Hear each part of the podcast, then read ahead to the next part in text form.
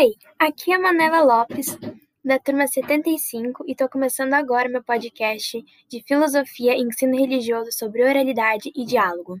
E já que eu vou falar sobre diálogo, era óbvio que eu teria que falar sobre Sócrates, né? Que foi o primeiro dos grandes filósofos gregos. E daí tu me pergunta, tá, mas o que, que Sócrates tem a ver com diálogo e por que era tão importante para Sócrates o diálogo?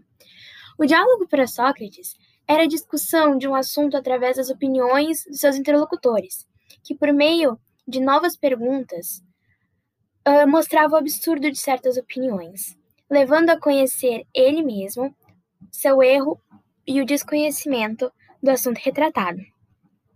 Agora vamos falar sobre oralidade. Tá, por que, que a oralidade é importante para a religiosidade indígena e afro-brasileira? A tradição oral é extremamente importante porque é a, é a função de preservar histórias, de garantir às novas gerações indígenas e afro-brasileiras o conhecimento de seus antepassados.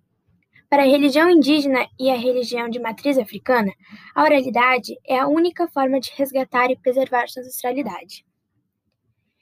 E, e dicas para manter os vínculos com os meus importantes que amamos é realmente muito legal e muito interessante compartilhar histórias e tradições de sua família ou de pessoas que se que é próximas suas, compartilhar. É muito legal você compartilhar, porque daí vai manter vivo e nunca vai morrer.